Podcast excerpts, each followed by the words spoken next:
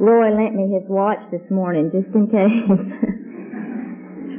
well, I first of all want to thank you for inviting us, and uh, we've really enjoyed it. And after this hour, we're going to enjoy the rest of it. And I thank, I understand it was the board for the pretty flowers. Mrs. Lovern brought them up this morning, and they're really pretty. I've seen a lot of pretty flowers up here. I don't know how you could live in this country and not know there's a God. uh, I am Millie Bell, and I'm a very grateful Al-Anon. Hi, everybody.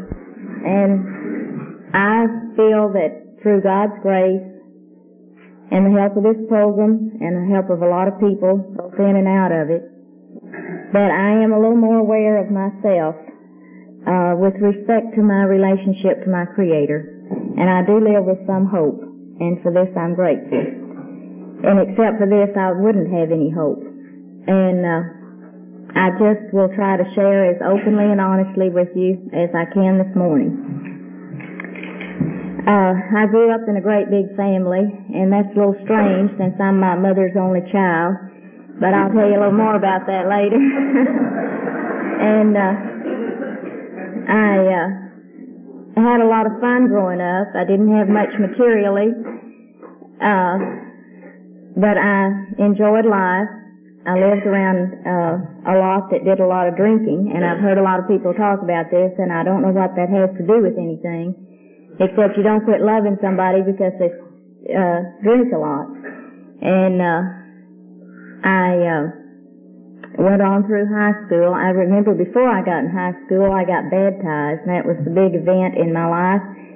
And uh, I remember it was at this uh, revival, and this preacher was saying, uh, quoting some scripture about being in the light and the dark, and he told us all to close our eyes and uh, then asked how we'd like to live like that the rest of our lives in the dark. And I was very afraid of the dark and scared to death. And I didn't want to, so I went up and I got baptized in the Guadalupe River where we lived. And needless to say, there was a lot of fear involved. Uh, but I enjoyed a lot of life anyway, and on through high school, uh, had a lot of fun and uh, had a lot of honors, and I think I became a pretty good people pleaser. Uh, and through this, uh, my high school days, I remember I had one blind date, and uh, that happened to be the fellow you heard last night, and it's the only one I ever had in my life. And uh, needless to say, we enjoyed it, and uh, things do progress, even besides alcoholism. And we ended up uh, getting married uh, when I got out of high school, and he was in his third year of college. And we had some pretty good days then, and I think we had a pretty good relationship and a pretty good marriage. But I went to work, and he worked and went through uh, law school, and we had a little boy during that time. And uh, when we graduated uh, from law school, we stayed in Austin a while and then moved out to Midland. And uh, the big opportunity came, and we went and uh, had a, uh, some pretty good days there. But uh, we got into this thing that he didn't show up for supper a lot, and uh, he was driving 20 miles to his office, and so we moved. Uh, I quit my job, and he had begun making enough uh, to support all of us, so I quit my job and we moved over to Odessa where he was officing. And uh I uh thought well if we live that a little closer he won't have so far to go. And maybe he can get home without getting drunk first. Or maybe he'll just get home period but uh it uh really didn't solve anything and I'm sure I'm not telling any of you anything you don't know but if you're married to an alcoholic and they want to drink it doesn't matter if they office in your house. They're going to drink when they want to. But uh, things progressed, and definitely the drinking progressed, and my reactions to it progressed very swiftly. And I began having a lot of these crazy reactions, and pretty strange. And uh, I uh, did an awful lot of crazy things in my reactions to this. Uh, I could just tell you many of them. I walked around looking out the window. I got to where I felt like I was an inside out window keeper. and uh, because I'd walk the floor and look out, and I saw two wrecks uh, after midnight, and that wasn't bad enough. I had to run out and tell the policeman I had seen these wrecks in case he wanted my expert testimony. And, uh, you know, he wasn't the least bit interested in what I had to say. After I told him, well, I was just standing in the window, in my kitchen window, looking out. And like that's the normal thing that all wives do about two o'clock in the morning. Walk around crying and looking out the window.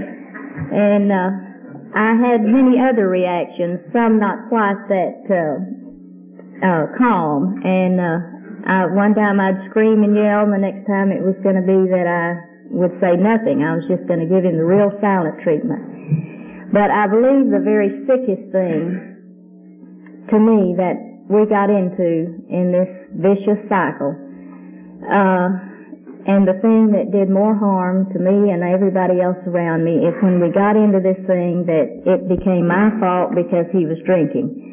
And he was pretty good at this, at convincing me of this. And uh, I was stupid enough to accept it from time to time. And this is where the real sickness got involved, when I really took over that part.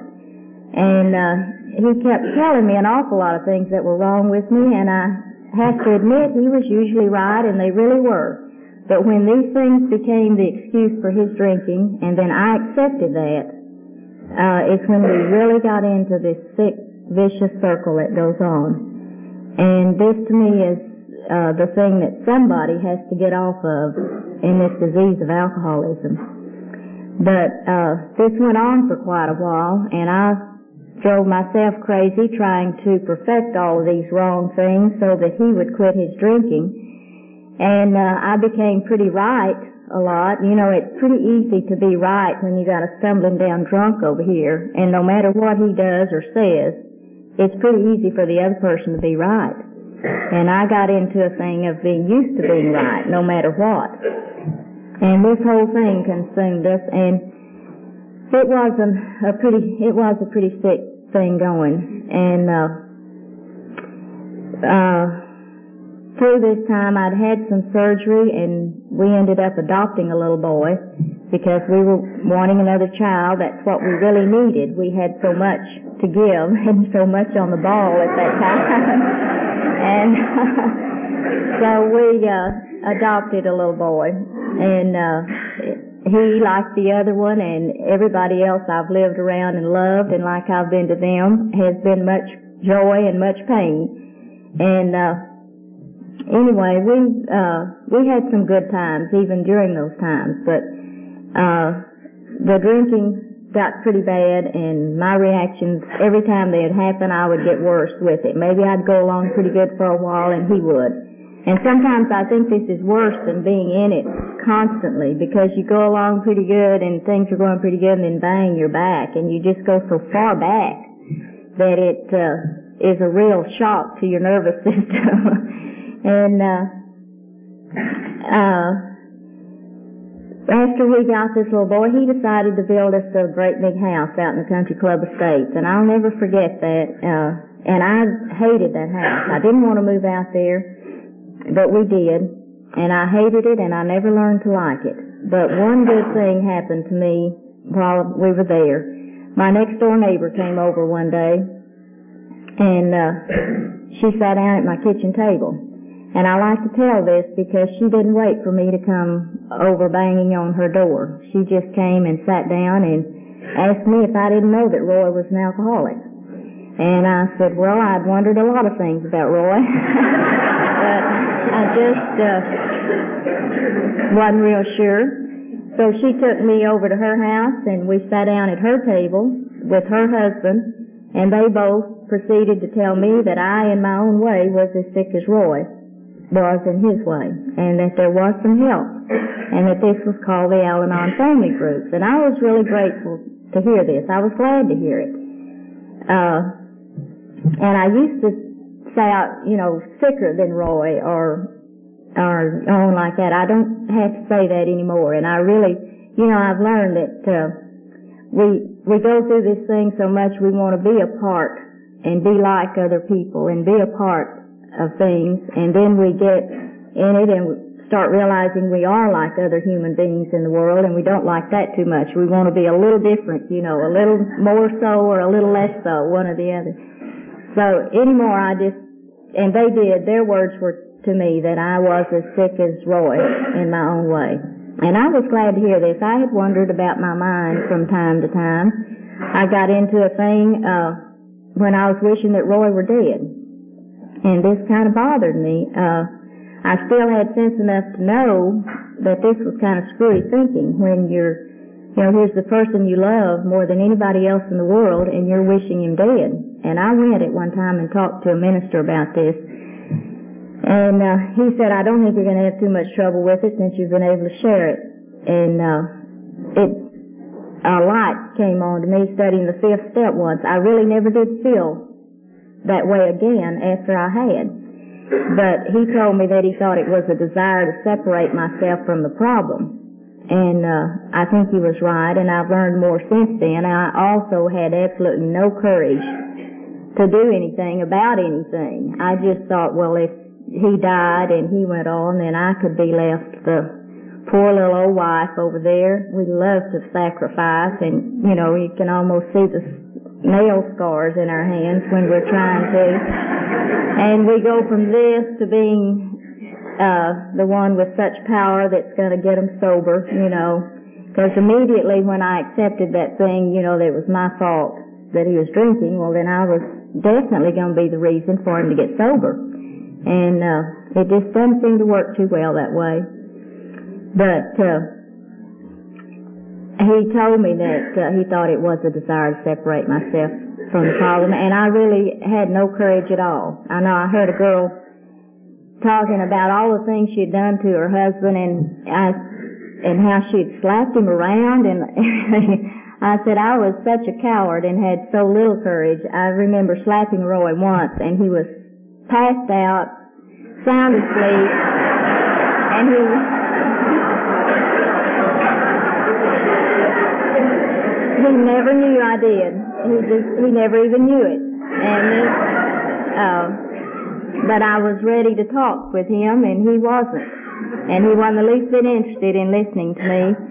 And uh, I just reared back and slapped him as hard as I could, and he never ever woke up. Maybe I hit him harder than I think. anyway, uh, I went on to my first Al-Anon meeting with these people, and I went to the my first meeting to the 710 group in Midland, and I can uh, remember I had a big black eye when I went in there, and uh, they just looked at me and said, "Come on in, honey. This is right where you belong." and uh, I uh, I didn't even try to explain to them that night that I really got that black eye when I ran into the door, and I was I had gotten up out of bed at wee hours when I heard this knock on the back door, and you know who it was, coming in drunk, and uh, I just made a beeline for that door and hit the bedroom door right in the eye. But I'm sure they would not have believed me, and I didn't even try to explain, and it didn't really matter that night. And I didn't hear an awful lot. Uh, Buck was uh, chairman that night, and he read some poetry. But uh, I went on to a lot of Al-Anon meetings then, and I went for a couple of years and didn't really grow an awful lot. Uh, I knew the steps were up there, but I thought, well, those are for the alcoholic, and that's fine. But I did have a good feeling of being with those people who had the same problem and just being around uh, people that shared the same problem. And uh, I credit that with having kept me out of a mental hospital. And I also took some literature home. They told me to take a big book home. They told me to take all this literature, and I said, well, Roy won't read it, but I'll take it. So I did, and found out later that he did read it, but he didn't let me know he did. And uh, I started hearing, I think I really started accepting this thing as a disease a little more. I heard this old man talk about uh, describing it as a mental obsession coupled, uh, a physical allergy coupled with the mental obsession.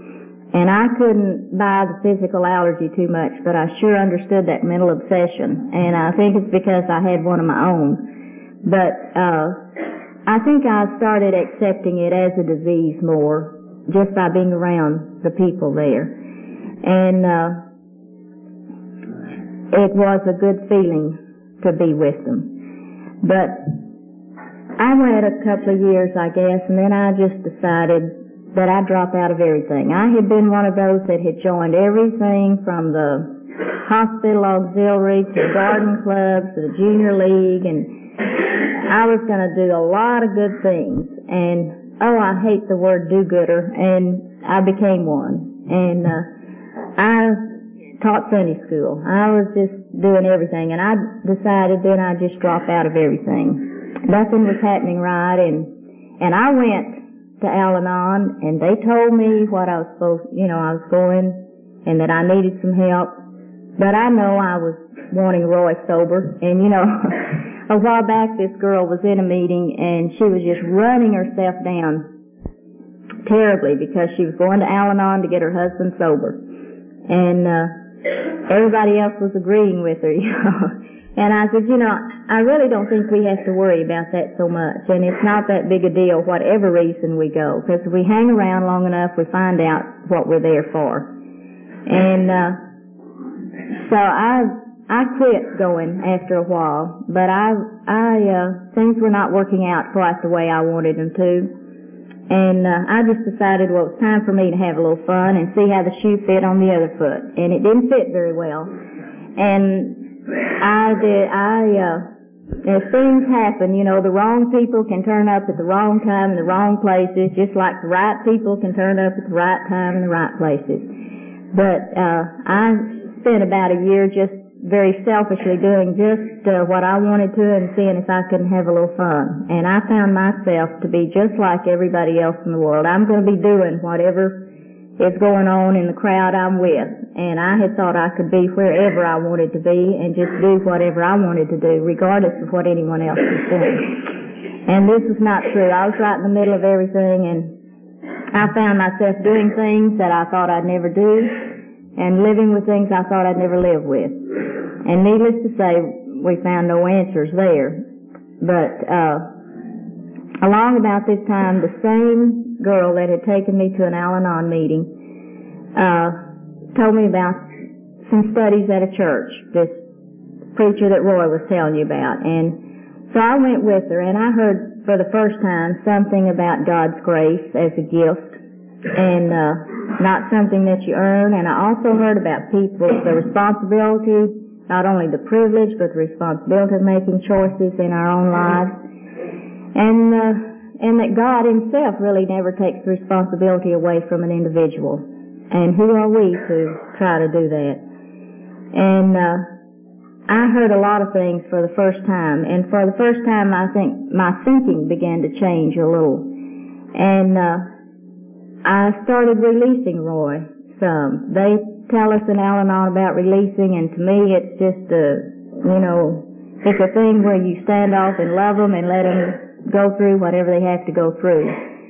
And uh, I I don't see it as something where you make it any worse or any better, and we don't really have those powers available to us. But I went. Uh, I I think I started releasing some Roy some during this time, just merely out of the the thing of having a God of my own for the first time, and uh, I was surprised things didn't really get a lot better and he didn't quit drinking. As a matter of fact, he drank more. And he told you about this particular time we came to and uh we spent a whole week at my house with him. It's certain I was going to that football game in California with three people in a private airplane who were going to be drinking all the time. And uh I was as certain I was not going as he was that I was going. And we spent a whole week of this, and for the first time, I really bucked him, and he really never changed my mind through the week. And it was just about more than he could take. And uh, I didn't go, but we had that little night of what I call harassment and a little violence going on, and I ran to my next door neighbor again, and uh, so while he was gone, I did leave. It wasn't uh, too hard for me to to decide to leave, and I'm a coward, and I don't like those kind of things, and they do scare me. And uh, so I did leave, and when he came, uh, uh, well, of course he came back from California, but then it was during this time that he seemed to get to the places he needed to go. And I hate to admit that he did that without my help and my instruction, but he did. And uh, I never will forget when I started to leave. I, my friends next door, next door, I made the decision, and I decided to go. But I talked to them, and they said, "I think you're doing the right thing." And I talked to the, my pastor, and he said the same thing. But I said, you know, I really know that Roy needs to be in a hospital somewhere, and I hate to leave uh, for somebody else to get him there. And he looked at me straight in the eye, and he said, Millie, perhaps he'll get himself there. And uh, that's what I do have to admit. It was during that time he did decide to go to the hospital. And when he came back, uh, we started the AA and Al-Anon together. And uh, I got me a sponsor and she told me to sit down and write down everything I could about that first step and we'd go over it. And then she told me to write down everything I could about the second step and we'd go over it and on through. And I went through experiences that I, uh, and they're still going on and I don't know how to explain them, but experiences that I, there's not enough money in the world to trade for. And I experienced some of that surrender that the first three steps talk about. And I never will forget going through that, uh, and I think I gained a little faith there. Uh, I don't think you have to have this tremendous faith to go through the steps. You just do them the best way you can at the time, and that's okay. And uh, then your faith grows as you go through them. I remember one girl in a step study one night talking about the steps, and she said, one minute you say do something, and then one minute you say let go, and she said, I, just back and forth. I don't understand what you're talking about. And there's an answer in one of our books, and it says that it's like a, an archer with a bow and arrow. You uh, sometimes you pull and sometimes you let go, and that seems to be the way it goes. But I experienced some of that surrender, and I know in that uh, fourth and fifth step, I developed a feeling, and I told Pastor that I really uh, was grateful for Roy Bell and Johnny Bell and Tommy Bell just exactly like they were. And I was grateful that they would tolerate God because all of mine were not going away. They still haven't. And, uh, but one of these, there's an old man around home that tells a story and, uh, I, it meant a lot to me and, uh, I can accept that. He said, you know, every dog needs a few fleas and uh, he said it, it's for no other reason than just to know that he's a dog. And uh, then he said, and then also to have to scratch once in a while for your comfort. And uh, I was able to accept that. And I realized, you know, there was something else I read that correlates with that. And this woman was just talking about all the mistakes she would make and uh, she said, I'm just too human. I'm just too human. And the answer that was given to her said, no ma'am, lady, it's not the problem of being too human. He said, our problem is just being human and us being human beings and letting God be God. And I realized this is mine. And I know Roy and I got into that thing with each other that, uh, you know, all of a sudden I was going to be his God and I expected him to be mine. He became my God when he became the controller of all of my actions. And, uh, this just isn't the way a marriage is supposed to be, I've found out. That's a little bit too much to ask for an ind- from an individual. And as we found our own God, we seem to have a little more to give to each other. And for this I'm very grateful and I think I have to thank you all for that and for the family that I do have today, even with its ups and downs. Uh, I do have one, and I'm grateful for it. And uh, a lot of good things have happened to us in the program, and this weekend's one of them. And we've had many like this, and I never cease to be amazed. And you go and you get up here and tell all this stuff and throw it out, and then you feel good. And I don't know how to explain that, and I'm not about to. And, uh, uh, but the people we meet and the strength it gives us when we go back home is, there isn't any way to explain that. But I'm real grateful for it. And then we've had a lot of those other times too. And Roy told you about this older boy, uh, when he took off and went to California. And the thing I remember about that, I know we said all we knew to say and did all we knew to do, and then we told him goodbye. And uh, he went, and we got this long letter from him when he was out there, and this is what I remember. It was about six pages on a legal pad, and I remember one little paragraph out of it, besides where he was saying he had found a job and where he was working. But he said, Dad and Mom, I just want to tell you, uh, he said, I'm not going to ask you not to hate me for what I've done because I know that you don't anyway. And he said, so please don't think that that had anything to do with my coming. It was just something that I had to do. And, uh, I have always been grateful that he could go with that feeling.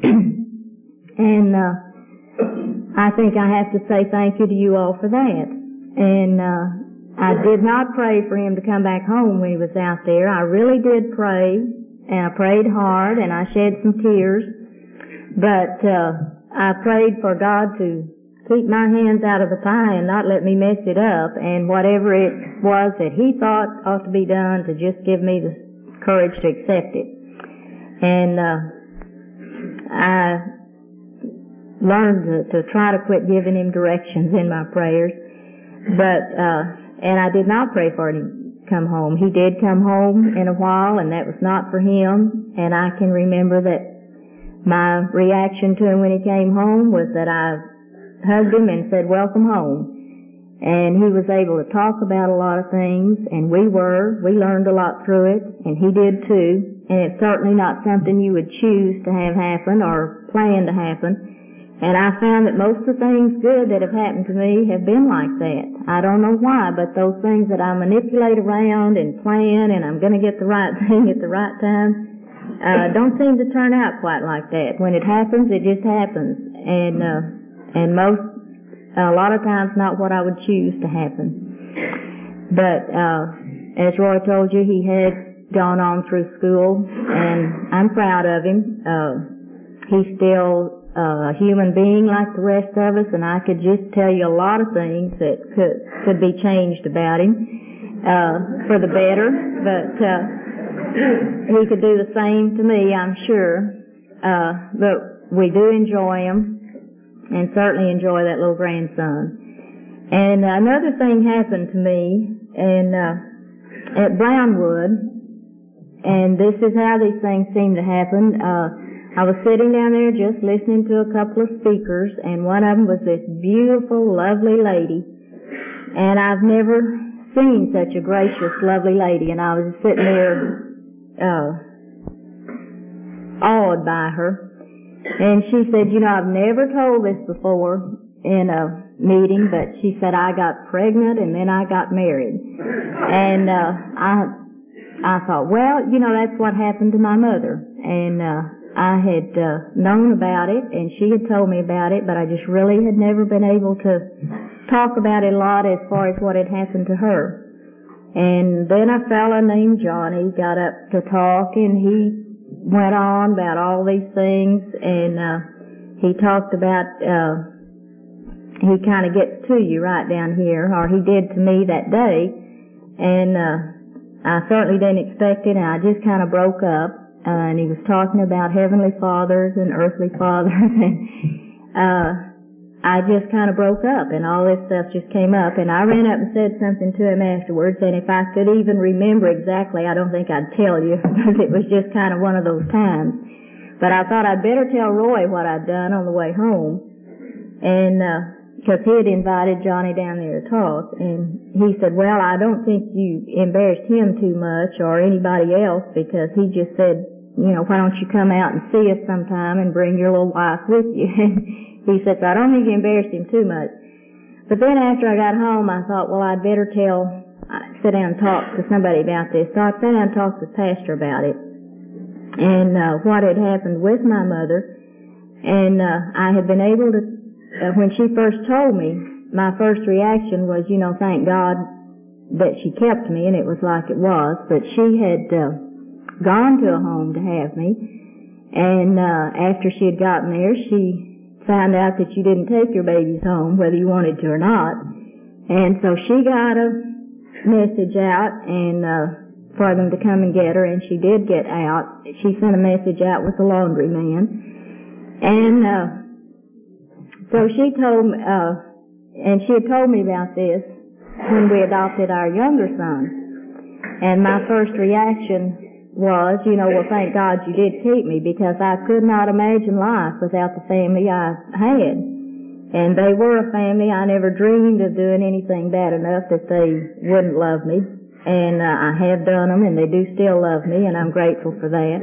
But I couldn't imagine life without them. Uh, and of course, we're on the other side of that thing with this younger because I can't imagine life without him either. Even though it'd be nice to try once in a while.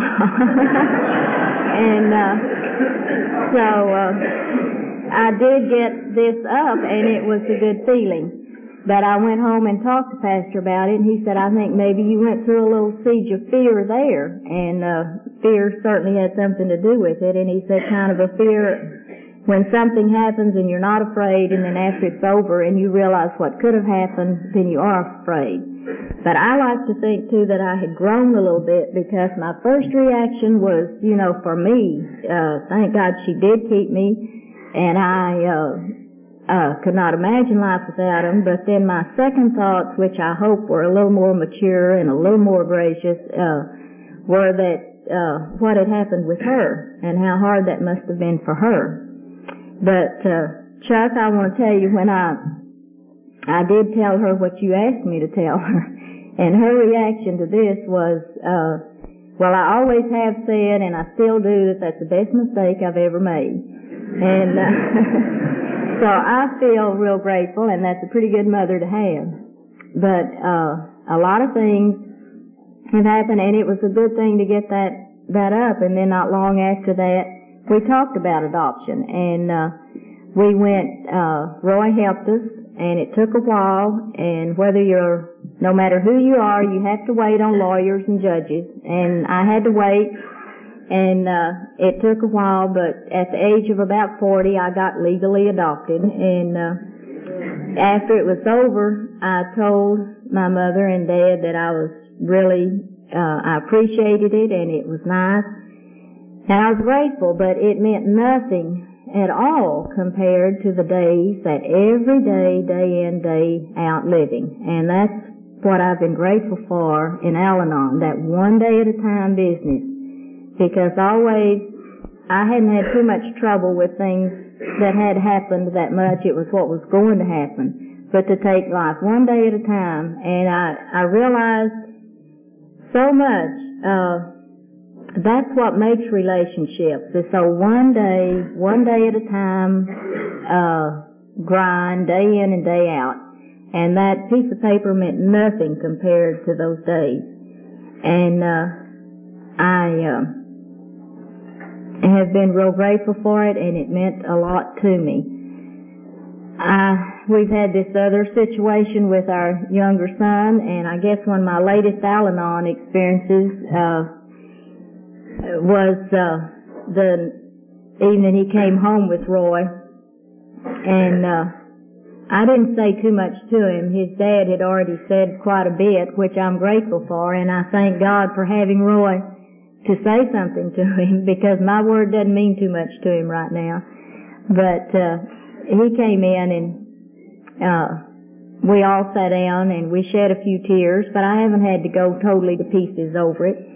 Uh, I hope he learns something through it. He seems to be one that's going to have to learn the hard way some things, and he doesn't always listen to what we say. But uh, I was able not to say too much, and I I heard him talking to a friend of his, and he said my dad told me that he said, boy, he had two distinct feelings, and one of them was to just literally beat the hell out of me, and the other one was uh, to break down and cry. And he said, luckily, he cried. so we all had a little cry, but I went in that night and I told him that I wanted him to. I had I had said a few words to him about some of the friends he was with, and I, being pretty bad news. And I said, right now you're pretty bad news. And uh, then I went in that night and I said, I just want you to remember, John, that we do love you very much. And he had this big old frown on his face, and he said, Yeah, sure you do. And he said, you love me so much. Is that why Dad's taking my van away and selling it? and this has needed to be done for quite a while. And I, I turned around and then I turned back and I said, yeah, John, it really does. And, uh, I said, it is because we love you. And, uh, I said, and it's tough. And it's tough on all of us. But I've learned to appreciate some of the sufferings and certainly, as Roy quoted his favorite scripture last night, uh, that seems to be the way we learn and the way we grow from time to time, and I've learned to appreciate them. And I don't have to hate that little kid, that little kid, 250. Uh, I bought him some shirts yesterday, extra large, but uh, I can love him, and uh, I can I hurt. I'm not going to tell you that I don't do that with him some, but. Uh, I can love him my, not because of my goodness or his, but because somebody's loved me. And because of God's goodness. And, uh, we talk about, I, and I know, I believe as strongly as anything, that it's only through God's grace that anybody or anything, any of us is made okay.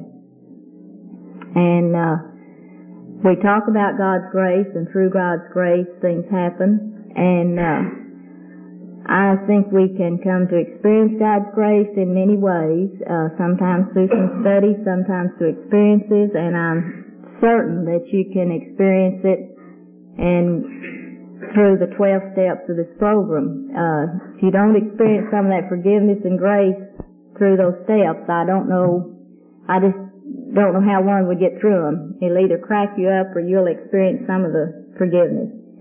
And, uh, I like to say, you know, I don't have to be that power anymore that goes around trying to make everything alright. I do know, and I believe what the big book says, there's only one that has all power, and that one is God. And I thank you for listening today, and thank you for your love.